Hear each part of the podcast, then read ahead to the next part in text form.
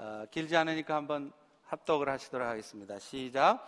우리가 알거니와 하나님을 사랑하는 자, 곧 그의 뜻대로 부르심을 입은 자들에게는 모든 것이 합력하여 선을 이루느니라. 하나님이 미리 아신 자들을 또한 그 아들의 형상을 본받게 하기 위하여 일이 정하셨으니 이는 그로 말미암아 많은 형제 중에 맏아들이 되게 하려 하심이니라. 또 사무엘하 7장 14절 나는 그에게 아버지가 되고 그는 내게 아들이 되리니 그가 만일 죄를 범하면 내가 사람의 매와 인생의 채찍으로 징계하려니와 내가 너의 앞에서 물러나게 한 사울에게서 내 은총을 빼앗은 것처럼 그에게서 빼앗지는 아니하리라. 아멘.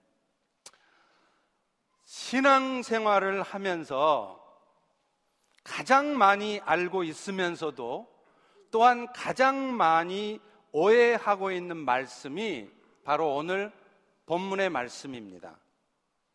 하나님의 뜻대로 부르심을 받은 자들, 다시 말하면 오늘날 이 자리에 앉으신 여러분들, 성도들에게 있어서는 모든 일들이, 여러분 인생 가운데 벌어지는 모든 것들이 합력해서 결국은 선을 이루어낸다 하는 말씀이에요. 사실 하나님께서는 우리가 겪는 모든 삶의 정황들을 통해서 결국은 자신이 의도하신 선을 이루어 내시는 게 맞습니다. 그런데 여기서 우리가 잘못 이해하고 있는 부분이 있습니다. 그것은 하나님이 결국에는 이루어내시고야 한다고 하는 선이라는 것이 우리가 바라고 원하는 대로 된다는 것을 말하는 게 아니라는 거예요. 완벽한 건강이나 경제적으로 회복된다거나 문제가 해결되는 등 겉으로 보기에 좋아 보이는 것들 이것이 이루어질 것이라는 말이 아니라는 말이에요. 물론 그렇게 좋은 쪽으로 결말이 나는 경우도 많습니다. 그러나 우리 주변에는요, 오히려 그 반대대로 좋지 않은 쪽으로 결국에는 결말이 나는 경우도 많습니다. 하나님이 합력해서 선을 이루셨다고도 하는데도 여전히 육신의 질병이 낫지 않은 상태고요. 혹은 경제적으로 여전히 회복되지 않은 상태고 그래서 결국에는 가게가 일어날 줄 알았는데 결국에는 합력해서 선을 이룬다고 해도 결국에는 가게가 문을 닫는 상황도 온다는 거예요. 문제가 해결되지 않는 쪽으로 결말 지어질 수도 있다는 것이죠. 그러면 오늘 본문에서 말하는 합력해서 선을 이룬다고 할 때 선은 도대체 뭘 말하는 걸까요? 이 선은 결국은 그리스도의 형상을 본받게 되는 것을 말을 합니다. 이어지는 29절의 말씀을 보면 알 수 있어요. 우리 다 같이 한번 읽어보겠습니다. 시작. 하나님이 미리 아신 자들을 또한 그 아들의 형상을 본받게 하기 위하여 미리 정하셨으니.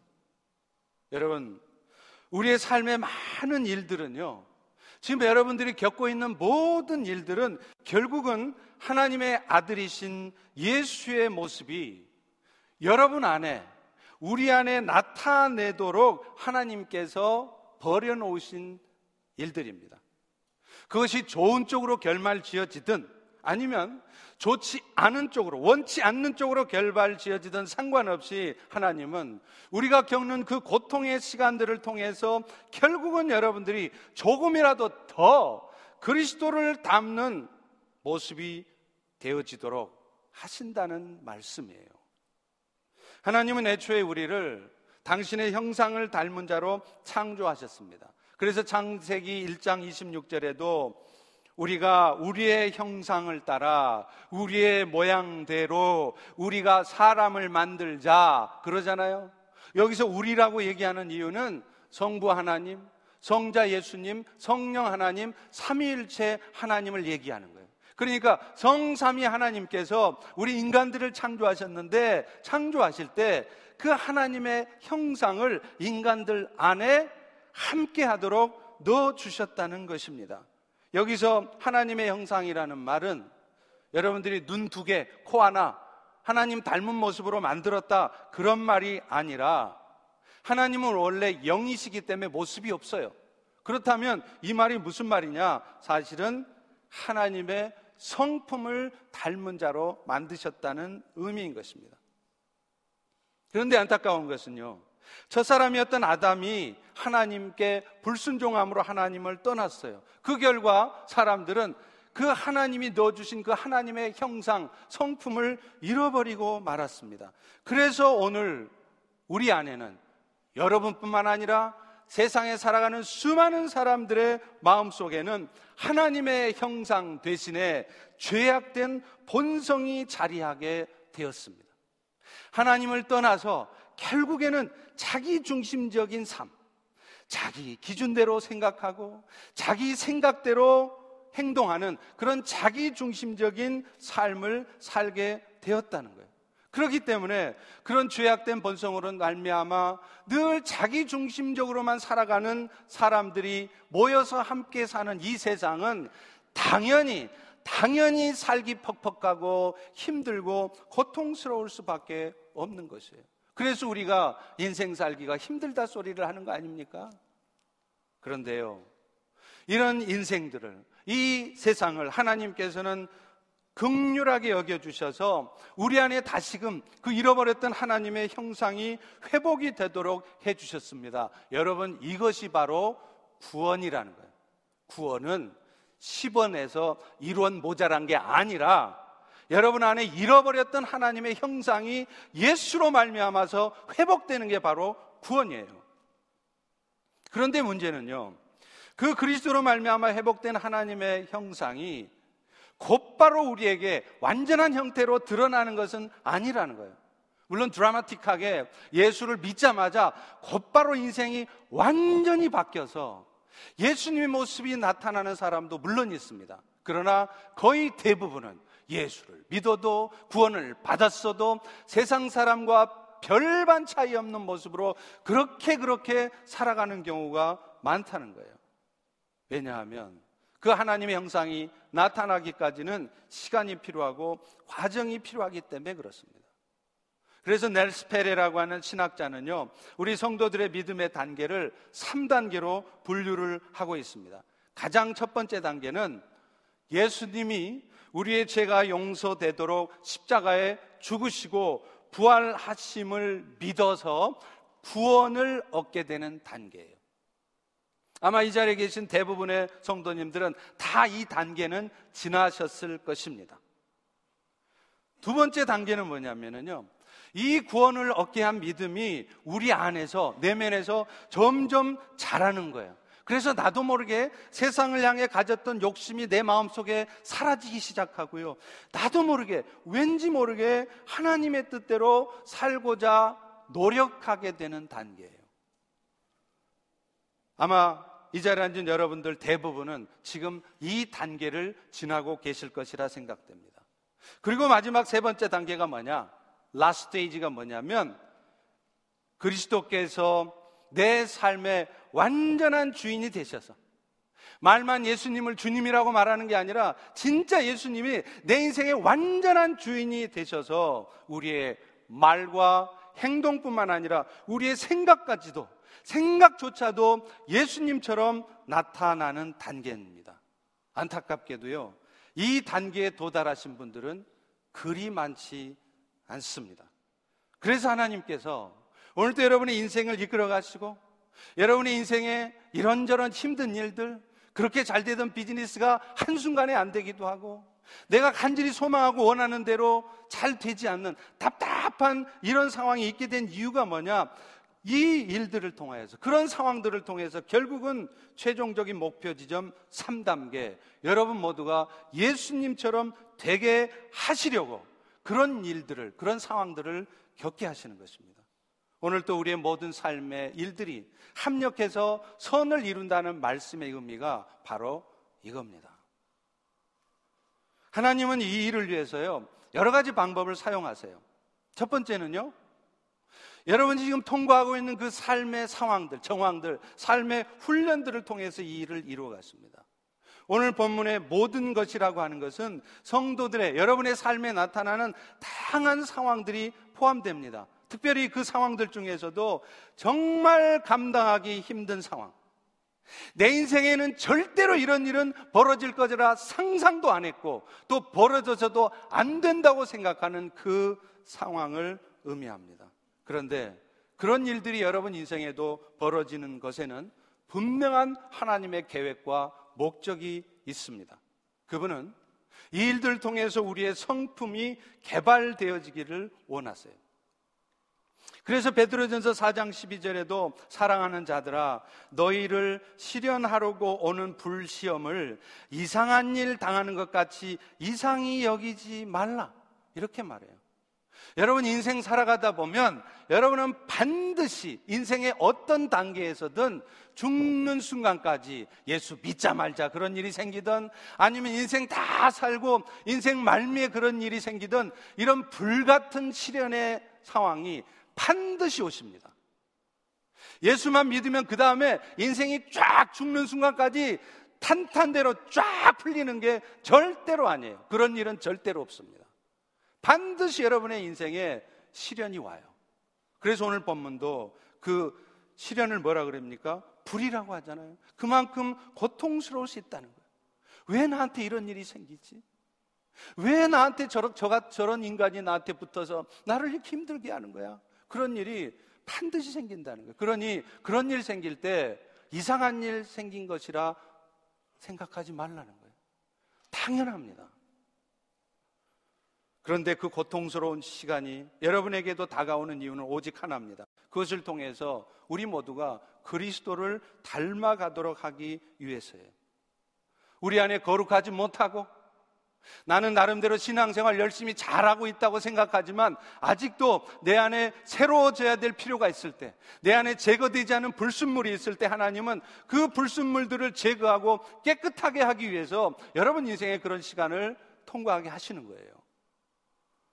조니 타다는 이렇게 말합니다. 우리는 일이 잘 풀릴 때는 예수님에 대해서 제법 아는 지식을 말을 하고 또 하나님의 말씀을 인용해서 말하기도 한다. 그러나 오직, 오직 고통 속에서만 참으로 예수님을 만나고 그분을 알게 될 것이다. 이렇게 말하고 있습니다.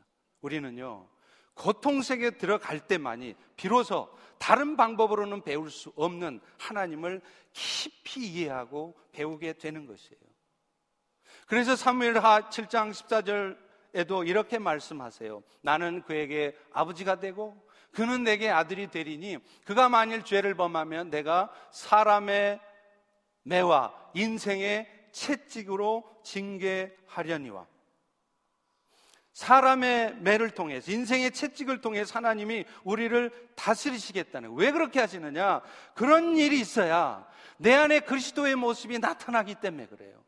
더 겸손해지고 다 온유해지는 일이 이런 인생의 채찍 맞아야 된다는 거예요. 그런 의미에서 하나님은 오늘도 우리 인생 가운데 뜻하지 않은 문제를 던져주시는 겁니다.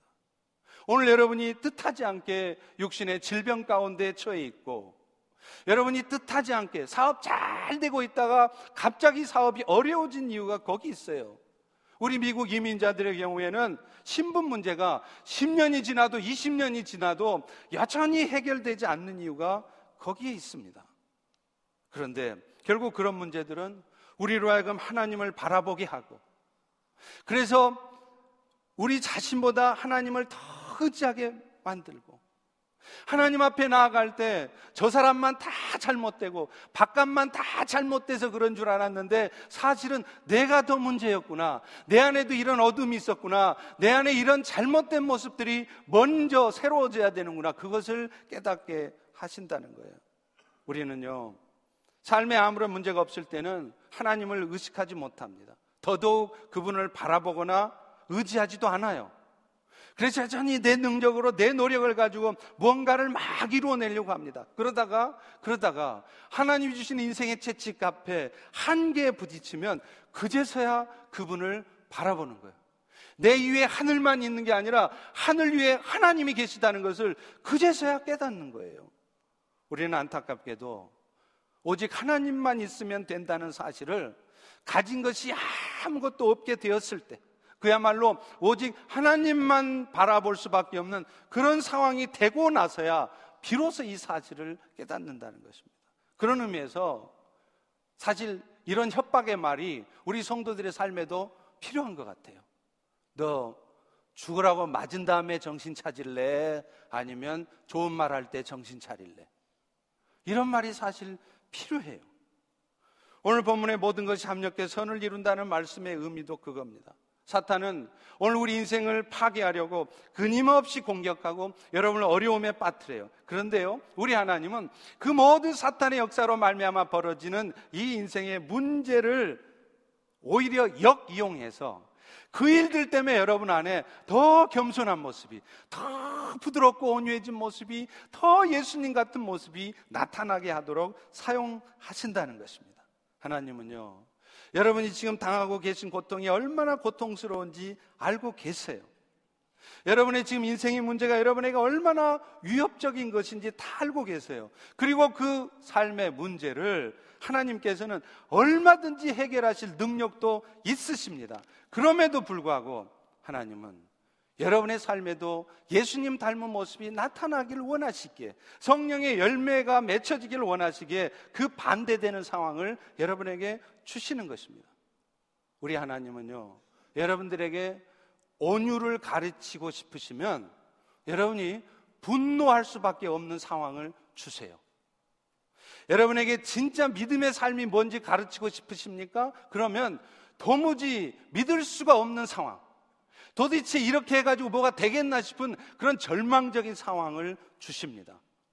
여러분에게 희락을, 기쁨을 가르쳐 주기 원하십니까? 그러면 여러분들에게 반대로 슬퍼할 수밖에 없는 상황을 주세요.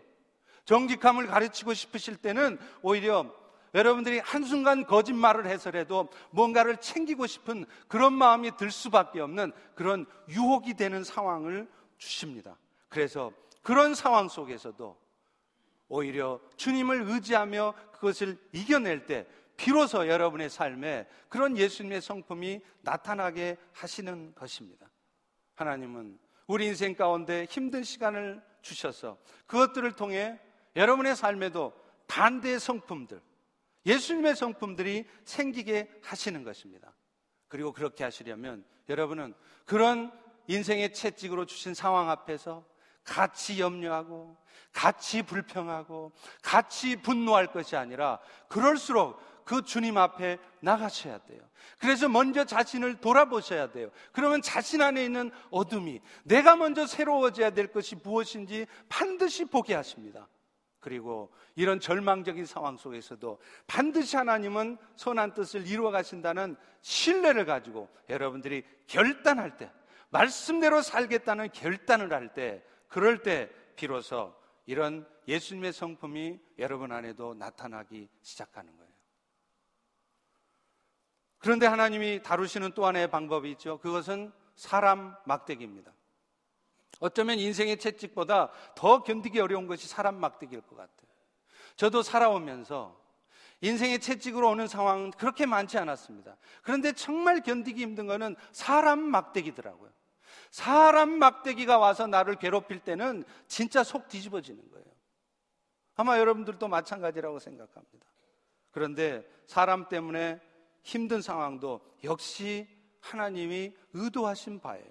오늘도 하나님은 여러분들이 사람들을 상대할 때 사람의 시각으로 사람을 보는 것이 아니라 하나님의 시각으로 사람을 보게 하는 훈련을 하시는 것입니다. 그래서 그런 훈련을 받은 사람들이 어떤 연약한 사람을 봐도 함부로 판단하고 함부로 정죄하는 것이 아니라 오히려 그들을 주님의 사랑으로 먼저 다가가고 먼저 축복하는 자가 되게 하시려는 것이에요. 여러분, 사무엘하 1장에 보면 다윗이 사우랑이 죽었다는 보고를 듣는 내용이 나오죠. 아말렉 청년 하나가 자기가 사우랑을 죽였대요. 거짓말이죠. 사우랑을 죽였다고 다윗 왕에게 보고를 합니다. 그렇게 하면 다윗 왕이 자기한테 상을 줄까봐 기대를 한 거죠. 그런데 다윗은요, 그 사우랑을 죽였다고 하는 아말렉 청년에게 상을 주는 게 아니라 오히려 그 청년을 죽여버려요. 우리 같았으면 평생 나를 힘들게 한 사람 죽여줬다고 그러면 아이고 내가 할 일 대신해 주셨구만요. 고맙습니다. 이럴 텐데 말이죠. 여러분 중에 혹시 저를 미워하시는 분이 계시다면 그런데 제가 어느 날 갑자기 죽어버렸어요. 그러면 그런 저를 보고 아이고 쌤통이다. 김대영 목사 아주 보기 싫어 죽었는데 죽었네? 잘 됐네. 아마 그렇게까지는 말씀하지는 않으실 겁니다. 그러나 제가 죽었다고 해서 그런 저를 놓고 밤새도록 금식까지 하면서 슬퍼하면서 울지는 않을 것 같아요. 그런데 지금 다윗은 그렇게 했단 말이에요. 그 평생 철천지 왼수가 죽었대는데 그것 때문에 뭐가 슬프다고 슬피 울며 금식하며 기도했다는 거예요. 도대체 이해가 안 가죠. 왜 그랬을까요? 그 답이 사무엘하 1장 14절에 나옵니다. 다윗이 그에게 이르되 네가 어찌하여 손을 들어 여호와의 기름 부음 받은 자 죽이기를 두려워하지 아니하였느냐? 다윗의 눈에는 사울 왕이 평생 자기를 괴롭힌 꼴보기 싫은 왼수놈이 아니었습니다. 여호와의 기름 부음을 받은 존귀한 자로 인식하고 있었다는 것을 의미하는 거죠. 오늘 우리가 사람 막대기로 힘든 훈련 받는 이유도 바로 그거예요. 우리 눈에 보이는 인간들을 사람 눈으로 보지 말고 하나님의 시각으로 보라는 거예요. 하나님의 시각에서 보면 사울왕과 같은 왼수놈도 존귀한 자로 보이는 것입니다. 내 눈에 여전히 약한 놈, 말도 시잘도 안 맥히는 놈, 왼수 같은 놈이 아니라 오히려 그렇기 때문에 더 불쌍한 사람, 저렇게 행동은 해도 그래도 하나님이 택한 사람, 그리고 존귀한 분으로 보여지도록 우리를 훈련하시는 거예요. 하나님은 왜 그렇게 우리에게 그런 훈련을 하실까요? 사람들이 그렇게 보여야 비로소 우리는 세상 사람들에게 그리스도의 사랑을 나타낼 수 있기 때문입니다. 세상에 예수님을 나타내는 미션을 처치가 그런 훈련을 받아야 될 수 있기 때문에 그래요. 그렇지 않으면 우리는 세상 사람하고 하나도 다를 바 없게 돼요. 어떻게 하면 저 왼수를 갚아줄까? 어떻게 하면 저 인간을 코를 납작하게 한 방에 끝내줄까? 그 고민만 하게 되어 있습니다. 밤새도록 속을 부글부글 끓다가 내가 아침만 대봐라. 그냥 전화해가지고 한 방 깨끗하게 날려줘야지 그 생각만 하게 돼 있어요. 그래가지고 세상이 어떻게 변합니까? 세상이 어떻게 예술을 합니까? 오늘날 하나님은 우리가 사람 때문에 얼마나 속상한지 알고 계십니다. 또 고통스러운 인생의 채찍 때문에 얼마나 힘들어하는지도 알고 계세요. 그러나 이 모든 상황을 연출하신 분은 하나님이시라는 것을 기억하십시오. 지금 여러분을 힘들게 하는 그 인간은 사실은 엑스트라에 불과해요. 그리고 그 사건의 배후에 있는 사탄 역시도 이 사건의 감독이 아니라 조감독일 뿐입니다. 조감독도 엑스트라도 전부 다 감독인 하나님의 말을 들어야 돼요. 그러니, 그러니 예수님의 성품, 더 겸손하고 더 온유한 성품이 여러분 인생에도 나타나게 해주시려고 주신 그 어려운 상황 앞에서 여러분을 힘들게 하는 그 인간 앞에서 세상 사람하고 똑같이 그렇게 반응하지 마십시오. 더 하나님 앞에 무릎 꿇고 나아갈 때 하나님은 그 일들을 통해서 여러분이 정말 겸손하고 정말 온유한 사람이 되게 하실 것입니다. 근데 문제는요, 이런 인생의 채찍이 와도 사람 막대기로 다스려도 못 알아듣는 사람들이 있다는 거예요. 너무나 많아요. 신앙생활 10년, 20년을 해도 이런 하나님의 의도를 눈치를 못 채는 거예요. 요즘 한국의 국정, 국정조사 청문회에서 자주 나오는 말이 있지 않습니까? 저는 기억이 나지 않습니다. 왕실장이라는 분 자주 하는 말, 저는 그분을 잘 알지 못합니다. 못합니다가 아니라 못합니다. 꼭 그런 식이에요. 지금 내 인생 가운데 그런 일이 생기는 것은 그냥 생기는 게 아닌데 내 안에도 뭔가 버려야 될 것이 있고 내가 더 새로워져야 될 것이 있어서 그렇게 하신 것인데 우리는 남 탓만 하고 바깥 탓만 한다는 거예요. 그런 하나님의 의도를 모른다는 거예요. 그러니 맨날 하나님 주신 상황 앞에서 불평만 하지 정작 자신이 바뀌지는 않는 것입니다. 여러분, 사울 왕과 다윗 왕의 가장 큰 차이가 뭘까요? 사실 나쁜 짓 한 것으로 치면요. 다윗 왕이 훨씬 더 나쁜 놈이에요. 사울 왕은 그런 짓 안 했습니다. 다윗 왕은 이스라엘의 왕이 되어서 왕궁에서 호사스러운 생활을 하면서 도아들이 전쟁터 나가서 생명을 다투고 싸우고 있는데도 정신 못 차리고 살잖아요. 처음 왕에 오를 때 그 경건함이 점점 사라져 간 겁니다. 결국 무슨 짓을 합니까? 자신의 신하 우리아의 아내가 목욕을 하고 있는 모습을 보고 음욕을 품고 그녀를 취하죠. 그리고 임신한 사실을 은폐하기 위해서 자신의 가장 가장 충성스러운 신하 우리아를 죽게 만듭니다. 이런 나쁜 놈, 이런 세상에 나쁜 놈이 어디 있습니까?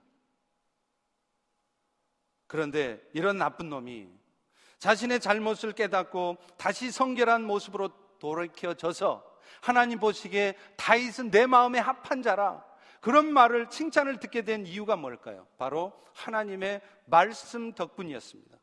여호와께서는 그에게 나단 선지자를 보내주세요. 그래서 하나님의 말씀을 듣게 하십니다. 그래서 자신의 악함을 깨닫게 하세요. 그런데요, 사울왕은 그렇지 않은 거예요. 윤리적인 차원에서 보면 다윗보다 훨씬 덜 악한 사람 삶을 살았을지는 모르지만 그는 계속해서 고집스럽게 하나님의 말씀을 듣지 않습니다. 선지자들이 말씀을 해줘도 그 말을 한쪽 귀로 듣고 한쪽으로 흘려버려요. 그리고 자신의 고집스러운 생각에 파묻혀 삽니다. 오늘날 우리도 마찬가지예요. 여러분의 삶이 힘듭니까? 지금 도무지 이 상황이 이해가 안 가십니까? 답답하십니까? 그럴수록 여러분 하나님의 말씀을 들으셔야 돼요. 그런데 그렇지 못하다는 거예요. 그러니 자신이 지금 왜 이런 상황에 처해 있는지 그 이유조차를 몰라요. 그러면서 자신은 지금 신앙생활 잘 하고 있는 것으로 착각하며 살아가는 수도 있습니다. 상황은 개선되지 않고 마음의 어둠은 계속되는 거예요. 왜요? 말씀을 들으려고 하지 않아요. 말씀이 선포되는 은혜의 자리 앞에 나오지 않아요. 애써서 말씀을 외면합니다. 요한복음 17장은 예수님이 마지막으로 승천하시기 전에 제자들을 위해서 기도하시는 내용이 나와요. 그 기도의 핵심은 두 가지예요. 하나는 저들이 하나 되게 해달라는 것이고요. 또 하나는 저들이 거룩하게 해달라는 거예요. 그런데 예수님이 저들이 거룩하게 해달라는 방법으로 뭘 말씀하냐? 진리의 말씀으로 거룩하게 해주시라고 말해요. 요한복음 17장 17절 보십시오. 저희를 진리로 거룩하게 하옵소서. 아버지의 말씀은 진리니이다. 여러분, 여러분을 거룩하게 하고, 여러분이 잘못된 길을 가고 있을 때, 여러분 자신도 모르는 채 어둠으로 가고 있을 때, 여러분에게 빛을 받게 하시고, 하나님의 뜻을 확인시켜 주는 것은 하나님의 말씀밖에 없어요. 하나님의 말씀은 사람의 말과 다릅니다. 사람의 말은 힘이 없어요. 여러분 자식 키우면서 자식들 꾸중 안 해줬어요? 그게 틀린 말입니까? 다 옳은 말만 해주셨잖아요. 그런데 그 자식들이 다 부모가 원하는 대로 아주 문제없는 자녀로 잘 자라주셨습니까? 천만의 말씀일걸요. 그런데 하나님의 말씀은 달라요. 그 문제 많은 애들하고 함께 앉아서 하나님의 말씀을 나눠보십시오. 애들이 변하는 거예요. 한마디 야단도 안 쳤어도 그 말씀이 들어가면 그 말씀 때문에 애들이 바뀌어요. 이게 하나님의 말씀의 능력입니다. 히브리서 4장 12절에도 하나님의 말씀은 살아있고 운동력이 있어서 좌 우에 날선 어떤 것보다 예리해서 여러분의 혼과 영과 골수를 다 찔러버린다는 거예요. 그래서 여러분 마음속에 있는 깊은 생각들을 다 드러낸대요. 여러분 저는 죽었다 깨나도 여러분의 속마음을 몰라요. 여러분이 아무리 좋은 말하고 이쁜 말 하셔도 여러분 깊은 속 내면에 어떤 더러운 추악한 마음이 있는지 어떤 좋지 않는 마음, 어떤 질투와 시기, 원망과 미움의 마음이 있는지 몰라요. 그런데 하나님은 다 아세요. 여러분이 말씀 앞에 갈 때, 말씀이 들려질 때, 그 여러분 마음속 깊은 곳에 숨겨져 있었던, 오늘도 여러분의 인생을 그렇게 어둡게 만드는 그 원망과 시기의 마음, 더러운 마음들이 다 드러난다는 거예요. 그런데 말씀 앞에 가지 않으면, 말씀을 듣지 않으면, 그걸 몰라요. 내가 얼마나 더러운 존재인지를 몰라요. 그러면서 내 인생 앞에 벌어진 이 일들을 답답하게만 생각하고, 불평만 하고, 염려만 하고 있는 것입니다. 하나님의 말씀은요, 우리로 하여금 죄악된 모습을 발견하게 할 뿐만 아니라 또한 담대하게 믿음의 발을 내딛게도 해요. 사실 많은 경우에 우리는 그게 하나님의 뜻인 줄 뻔히 알면서도 망설이는 경우가 많아요. 할까 말까 할까 말까 하다가 결국에는 말씀대로 안 해요. 그럴 때 우리로 하여금 담대하게 믿음으로 나아가게 결단하게 하는 게 바로 하나님의 말씀이에요. 여호수아가 모세가 죽은 후에 가나안 땅으로 들어가라. 가나안 땅 너한테 다 줬어. 죽게 가. 그런데 여호수아는 안 가요. 두려운 거예요. 그럴 때 하나님이 여호수아에게 나타나서 말씀하세요. 여호수아 1장 5절입니다. 여호수아야, 내가 모세와 함께 있었던 거 알지? 내가 그처럼 너하고도 함께 있을 거야. 들어가. 그러니까 모세가 그 말씀을 듣고서 비로소 3일 후에 가나안 땅으로 들어가겠다고 명령을 하는 것입니다. 우리를 결단하게 만들어요.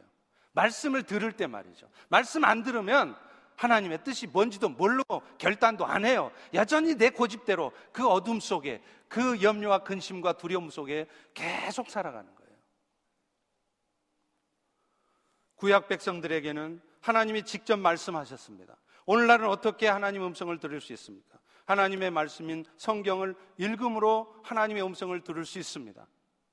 그 말씀을 잘 풀어서 설명해주는 설교의 말씀을 들을 때 여러분이 하나님의 음성을 듣는 거예요. 그래서 그 인생의 채찍 앞에서 사람 막대기 앞에서 하나님의 의도를 확인하고 그것을 이겨내고 예수님의 성품을 갖게 되는 것입니다.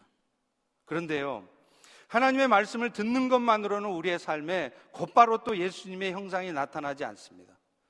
문제는 하나님의 말씀을 내 삶에 깊이 있게 적용하는 게 필요해요.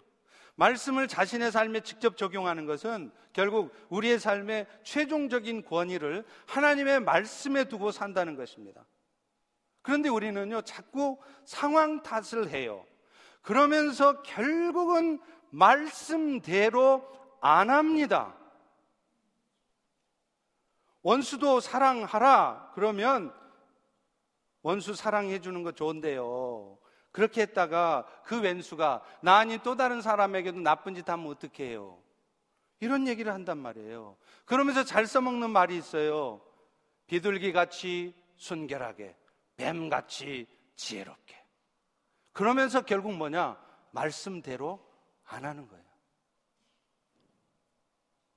여러분, 하나님이 그걸 몰라서 원수를 사랑하라고 하셨을까요?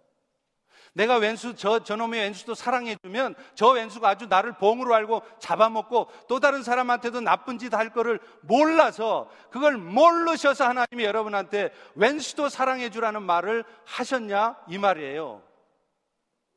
그 뒷얘기는 여러분이 신경 쓸 사항이 아니에요. 하나님이 다 처리하실 일입니다. 오늘 우리는 말씀대로 하면 돼요. 뒷말 하지 마세요. 우리가 걱정할 문제가 아닌데 우리는 그 이유를 걱정하면서 결국 뭐냐? 말씀대로 안 하는 거예요. 자기 고집을 꺾지 않는 것입니다. 우리가 예수님을 닮아가기 위해서 날마다 하나님의 말씀을 듣는 것도 필요하지만 또한 그 말씀을 우리의 삶의 중요한 결정 기준으로 삼는 것도 필요해요. 성경이 우리의 삶의 최고의 권위가 되게 하는 겁니다.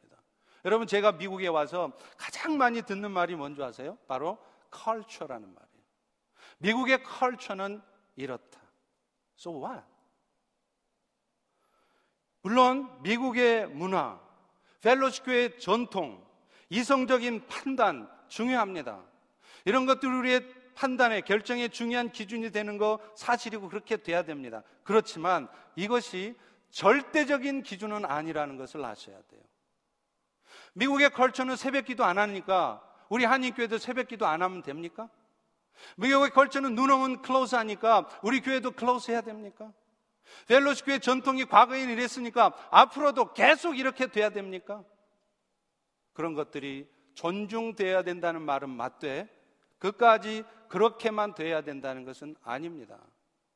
우리의 삶의 결정의 중요한 기준은 결국 우리의 감정도 아니에요. 우리 이성적 판단도 아니에요. 결국은 하나님의 말씀입니다. 그래야 우리의 삶에 변화가 오기 때문에 그래요. 그래야 교회가 변하기 때문이에요. 그래서 디엘 무디는 이런 말을 했습니다. 성경은 우리를 위한 정보를 주는 책이 아니다. 변화를 위한 책이다라고 말합니다. 근데 안타깝게도 말씀대로 사는 게 쉽지 않다는 거죠. 잘 아시잖아요. 때로는 앞서 말한 것들이 절대적인 기준인 것처럼 살아가게 되는 때가 너무나도 많다는 거예요. 그렇기 때문에 우리에게 말씀과 함께 또 하나 필요한 게 뭔지 아세요? 그게 기도하는 거예요. 기도하는 거. 기도라는 것은 내가 원하는 것, 이것저것이 이루어지게 해달라고 하는 게 아닙니다. 하나님의 뜻이 이루어지도록 내 삶을 주관해 달라고 내 이 못돼 먹은 심성을 고쳐 주시라고 하나님의 뜻대로 왼수도 내가 사랑하고 싶은데 나를 좀 바뀌게 해 달라고 스트럭을 하는 게 그게 기도예요.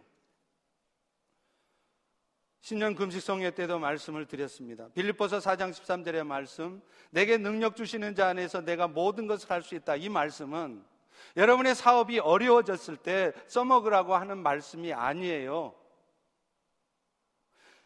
말씀대로 살고 싶은데 그게 잘 안 될 때 써먹어야 돼요. 원수를 사랑하라고 하셨는데 주님, 내가 지금 그 인간 얼굴만 봐도 속이 뒤집어지는데 어떻게 해야 됩니까? 제 마음속에 이 어둠이 사라지도록 도와주세요. 이렇게 하나님 앞에 몸부림칠 때 써먹어야 될 말씀이에요. 하나님, 하나님의 뜻이 뭔지는 알겠는데 지금 이것들을 포기할 수가 없네요. 저는 여전히 자식이 소중하고요. 여전히 돈이 소중해서 이 현실에서 벗어날 수 없어요. 이런 나를 도와주셔서 내 마음이 바뀌게 도와달라고. 이럴 때 써먹어야 될 말씀이에요.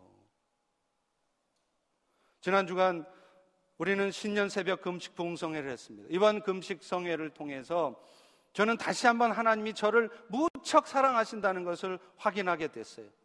일주일 동안 다 같이 고생하고 힘들었을 텐데 하나님께서는 유독 저에게만 입술이 부르트게 해주셔갖고 마치 제가 제일 열심히 한 것처럼 보이게 만들어 주셨어요. 할렐루야.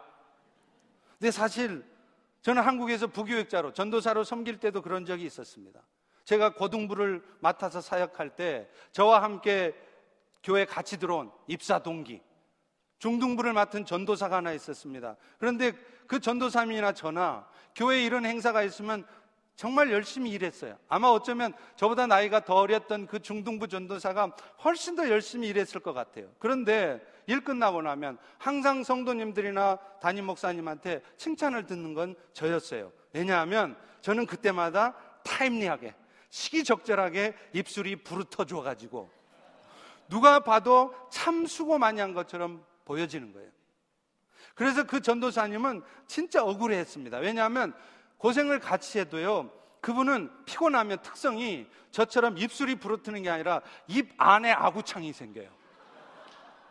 그러니 아프기는 더해도 겉으로 아무런 고생과 수고를 하지 않은 것처럼 보이는 거예요. 이게 하나님이 저를 사랑하신다는 증거가 아니고 뭐겠습니까? Anyway. 어쨌든 저는 이번 부흥성회를 통해서 하나님께서 저에게 분명하게 다시 한번 확인시켜 준 게 있었습니다. 기도 외에는 방법이 없다는 거였어요. 사람의 말로 안 된다는 거였어요. 기도할 때 하나님이 일하신다는 거였습니다. 사실 제가 작년 말에 하나님께서 우리 김진관 목사님이 설교를 하시는데 그 말씀 가운데 제 마음에 도전을 주셨어요. 그래서 아, 이제 하루에 세 번씩 기도하는 시간을 내가 절대로 놓치지 않아야 되겠다. 그런 마음에 다짐을 했습니다. 사실 설교 준비도 해야 되고요.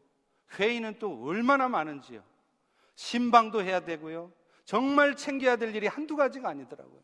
그것도 아시다시피 두교교회를 오가면서 하니 얼마나 어려웠겠습니까? 그러다 보니 저도 모르게 놓치는 부분도 많이 생기고요. 그러다 보니 본의 아니게 여러분들을 힘들게 한 일도 있었을 거라 생각됩니다. 그런데 저에게 있어서 가장 큰 문제는, 그러다 보니까 기도를 놓치게 되더라는 거예요. 정오 중보 기도도 상황 되면 하고 안 되면 안 하고 저녁에 자기 전에 기도하는 것도 피곤하니까 그냥 자게 되고 그저 겨우 겨우 새벽에 억지로라도 나와서 기도하지 않으면 하루 종일 기도하지 않게 되는 거예요. 그래서 이제 내가 다시 기도를 해야 되겠구나. 아침에, 점심에, 저녁에 하루에 세 번씩 내가 하루에 잠을 두 시간, 세 시간밖에 못 자는 한이 있어도 이렇게 입술이 부르터지는 한이 있어도 내가 꼭 기도의 시간을 지켜야 되겠구나 하고 결심을 했습니다. 그리고 그렇게 기도하면서 놀라운 일이 벌어지는 거예요. 하나님이 날씨를 바꿔주세요. 그렇게 말로 해도 안 되더니 사람이 변하는 거예요. 하나님이 제 마음 속에 놀라운 평강을 주시는데요. 이제는 하늘이 두 쪽이 나도 어떤 역사가 있어도 흔들리지 않을 수 있도록 하나님이 저에게 고도의 평강을 허락하십니다. 이게 바로 기도하는 가운데 하나님이 주신 축복이었습니다. 이제 마지막으로 성장과 양, 양육에 관련해서 우리 펠로십 교회 비전을 나누고 싶습니다. 말씀드린 대로요. 우리는 하나님의 말씀과 기도에는 거룩하지는 방법이 없어요. 그래서 우리 펠로십 교회는 모든 성도들이 가정에서나 교회에서나 하나님의 말씀을 읽도록 하려고 합니다. 근데 성경을 읽는 방법에는 여러 가지가 있어요. 암송도 있고요. 몇 구절을 깊이 묵상하는 방법도 있습니다. 그런데 말씀을 통으로 읽는 것 또한 필요해요. 말씀을 통독하게 되면 가장 큰 장점이 복음의 핵심이 들어온다는 거예요. 사실 성경 말씀 하나하나가 다 중요하잖아요. 그런데 말씀으로 말씀을 통으로 읽지 않으면 그러다 보니까 오히려 부분에 빠질 위험성이 있습니다. 큐티의 위험성이 바로 여기에 있어요. 한 부분에 빠져서 한참 은혜를 받았다고 하는데 본문이 의도하는 것과는 전혀 상관없는 은혜를 받고 있는 거예요. 예를 들어 볼까요? 여호수아 1장 1절에 보면 여호와의 종 모세가 죽은 후에 여호와께서 눈의 아들 여호수아에게 말씀하시되라는 말씀이 나와요. 이 말씀은 비록 모세 같은 훌륭한 지도자가 죽었어도 상황 끝 게임 is over가 아니라 하나님은 이미 여호수아 같은 또 다른 지도자들을 준비해 놓으셨다. 그러니 눈에 보이는 상황만 가지고 큰일 났다고 호들갑 떨지 말고 염려하고 있지 말아라. 하나님이 다 해 주신다. 이런 뜻이에요. 이거는요. 여호수아서 전체를 읽어 보면 금방 아는 겁니다. 그런데 이 한 구절을 가지고 깊이 큐티를 하다 보니까 이런 적용을 하게 돼요. 실제 제가 이런 적용을 하는 걸 들었습니다. 이렇게 적용을 하는 겁니다. 그렇게 훌륭한 모세도 죽었다. 모든 인간은 다 죽는 것이다. 인생은 허망한 것이다. 그러니 나도 인생을 의미 있게 살자. 여러분, 이 말이 틀린 말이에요? 정말 은혜로운 적용 아니에요? 그런데 본문이 말하는 건 그거 아닙니다. 저의 개인적인 경험으로 보면 암송도 큐티도 다 중요하지만 성경을 통으로 먹는 일이 참으로 강력해요. 제가 중국에 있을 때도 우리 중국 형제들과 성경을 200독, 300독을 읽으면서 저에게 하나님이 주신 가장 큰 은혜가 뭐냐면 그 수많은 말씀 중에도 가장 강력하게 올라와 있고 눈에 띄는 말씀이 먼저 먹히더라는 거예요. 쉽게 말하면 1톤의 폭발력을 갖는 폭탄 1000개를 터뜨려 봐도 파괴력이 없어요. 그런데요, 1000톤의 폭발력을 가진 폭탄 하나를 터뜨리면 엄청난 파괴력을 갖습니다. 바로 성경을 통으로 먹는 것이 1000톤의 파괴력을 가진 말씀들을 계속 주워 먹게 되는 거예요. 또한 그 말씀 통독과 더불어서 우리 평신도 훈련센터와 성경대학을 통해 성경을 더 깊이 공부하는 것 또한 필요합니다. 바라기는 우리 모든 교인들이 평신도 훈련센터를 통해서 필요한 양육 과정을 다 거쳤으면 좋겠어요. 그리고 그 평신도 훈련센터 끝나면 이제 뭐 하지 가 아니라 성경대학을 통해서 성경을 창세기부터 계시록까지 한 권 한 권씩 본문을 중심으로 깊이 있게 공부하게 되었으면 좋겠습니다. 여러분, 기독교 2000년 역사에서 모든 교회의 부흥은 결국은 하나님의 말씀으로부터 시작되었습니다. 여러분이 아무리 기도를 많이 해도요, 말씀을 먹으면 괜찮지만, 말씀을 먹지 않은 채로 기도만 많이 하면 절대로 삶의 변화는 없어요. 오히려 신비한 체험을 많이 해야 그것이 신앙생활을 잘하는 것이고, 또 마치 신비한 체험을 많이 하는 사람이 영적으로 고수인 것처럼 착각하며 신앙생활을 하게 됩니다. 어린 아이들이 양식을 먹지 않으면 몸이 자라지 않는 것처럼 성도들도 사실은 기도가 아니라 영의 양식인 말씀을 먹지 않으면 절대로 영적으로 성숙해지지 않습니다. 그렇다고 해서 기도는 안 해도 되느냐? 물론 아니죠. 말씀과 함께 중보 기도도 말할 것도 없이 중요해요. 저는 우리 펠로시 교회가 움직여가는 큰 힘이 바로 말씀과 기도의 두 기둥이라고 생각합니다. 중보 기도의 힘이라고 생각해요. 그래서 될 수 있으면 정오에 시간을 맞춰서 모든 성도들이 기도하자고 펠로십의 기도 제목 카드를 나누어 드렸지 않습니까? 지금 여러분 꼭 정오는 아니래도 나누어 드리는 그 펠로십 기도 제목을 가지고 기도하고 계십니까? 제가 펠로십 와서 이제 3년이 되는데요. 정말 깜짝 놀란 게 그 기도 제목에 나와 있는 제목들이 저도 모르는 사이에 하나씩 하나씩 one by one, step by step 이루어져 가고 있는 것을 봅니다. 여러분 보시기에 혹시 답답해 보이시고 뭔가 문제가 있어 보이기까지 하실지라도 염려부터 하지 마십시오. 하나님은 모든 것을 하루아침에 이루지는 않습니다. 그러나 또한 포기하지도 않으시고 우리가 펠로우십의 기도 제목으로 기도하는 것처럼 하나씩 하나씩 꾸준히 지금도 이루어가고 계세요. 이것을 확신한다면 여러분이 불평이나 원망부터 하지 마시고 먼저 기도하는 시간을 지키십시오. 중보 기도할 때 우리 펠로우십이 변하고 이 지역이 회복되고 연합되고 부흥되게 될 것입니다. 그리고 마지막으로 우리 자녀 세대들이 말씀과 기도로 거룩해지도록 더 많이 주일학교에 투자할 것입니다. 그래서 저기 우리 야외 농구장을 이제 곧 건립하게 될 것이고요. 이제 2층 adult daycare가 나간 뒤로 그 공간을 재구성해서 우리 주일학교 아이들이 가장 예배드리고 공부하기 좋은 공간으로 만들어 갈 것입니다. 그래서 이 지역에 휄로쉽 교회는 주일학교에 엄청난 투자를 한다더라. 주일학교 환경이 가장 좋다더라. 소문난 그런 교회가 될 것입니다. 그리고 FCS도 크리스천 교육을 하는 학교로 세워갈 겁니다. 지금 3학년까지 세워져 있는데요. 앞으로 최소한 elementary 과정까지는 완성할 겁니다. 학교에서 public school에 가면 동성애를 어떻게 하는지 가르쳐 주는 이런 영적 타락 가운데 있는 미국에 더 이상 소망이 없어요. 여러분의 자녀들, 손주들을 어려서부터 일정 기간, 최소한 중학교 정도까지는 크리스찬 교육을 받도록 하셔야 돼요. 어려서 그런 크리스찬의 인성이 확립이 돼야 나중에 어떤 세상 유혹이 와도 흔들리지 않는 것입니다. 우리는 그렇게 할 것입니다. 사랑하는 성도 여러분, 이 순간 여러분 인생에 어떤 시련과 시험이 다가와도 결국에는 합력해서 선을 이루시고야만은 하나님을 신뢰하면서 아멘과 감사로 나아갈 때 여러분을 통해서 우리 펠로우십 덕에 주님이 영광 받으시는 한 해가 되기를 소망합니다. 우리 다 일어나셔서 같이 찬양하고 기도하고 마치겠습니다. 내 삶의 소망 내가 바라는 한 분 예수 닮기를 원하는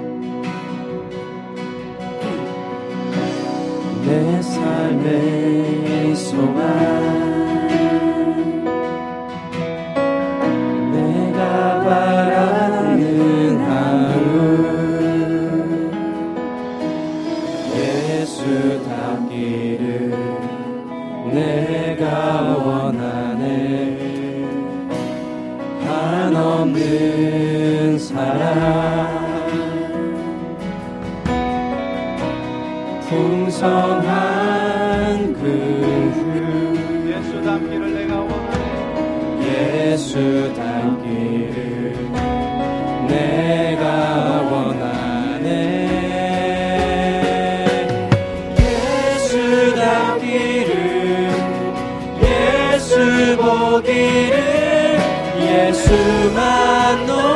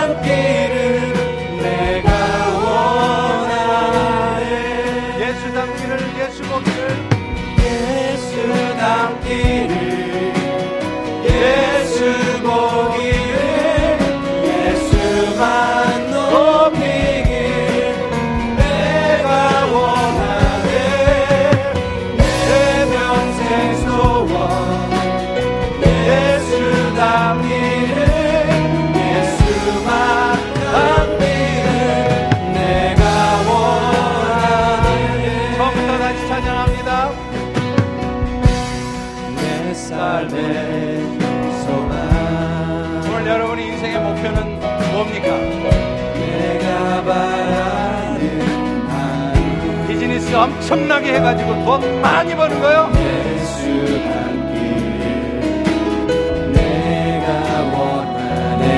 승진 열심히 해서 후대까지 가는 겁니다.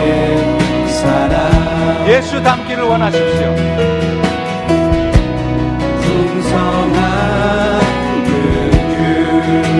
예수 닮기를 내가 원하네. 예수 닮기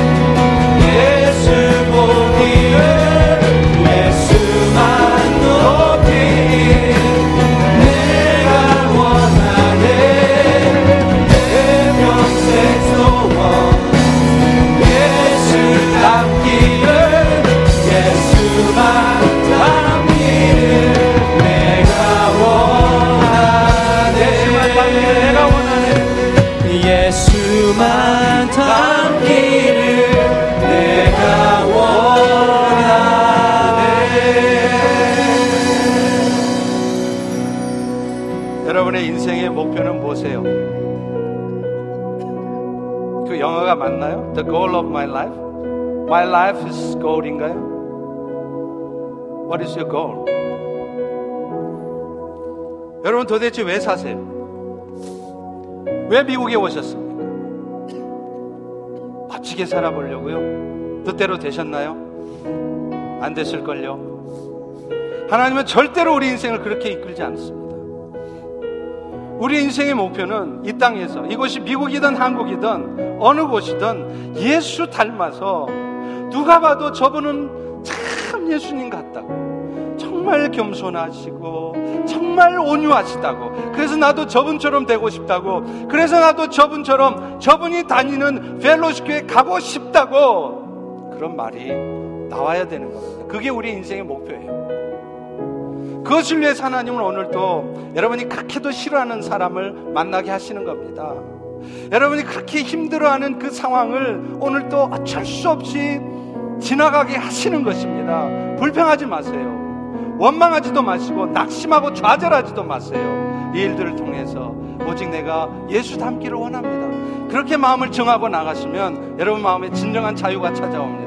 평강이 찾아옵니다. 여러분 마음속에 주의 사랑이 가득 차게 될 것입니다. 이 시간 우리 통성으로 한번 2, 3분 간절한 마음으로 그런 마음을 나에게 부어 주시옵소서. 우리 주여 일창아 치고 통성으로 기도하겠습니다.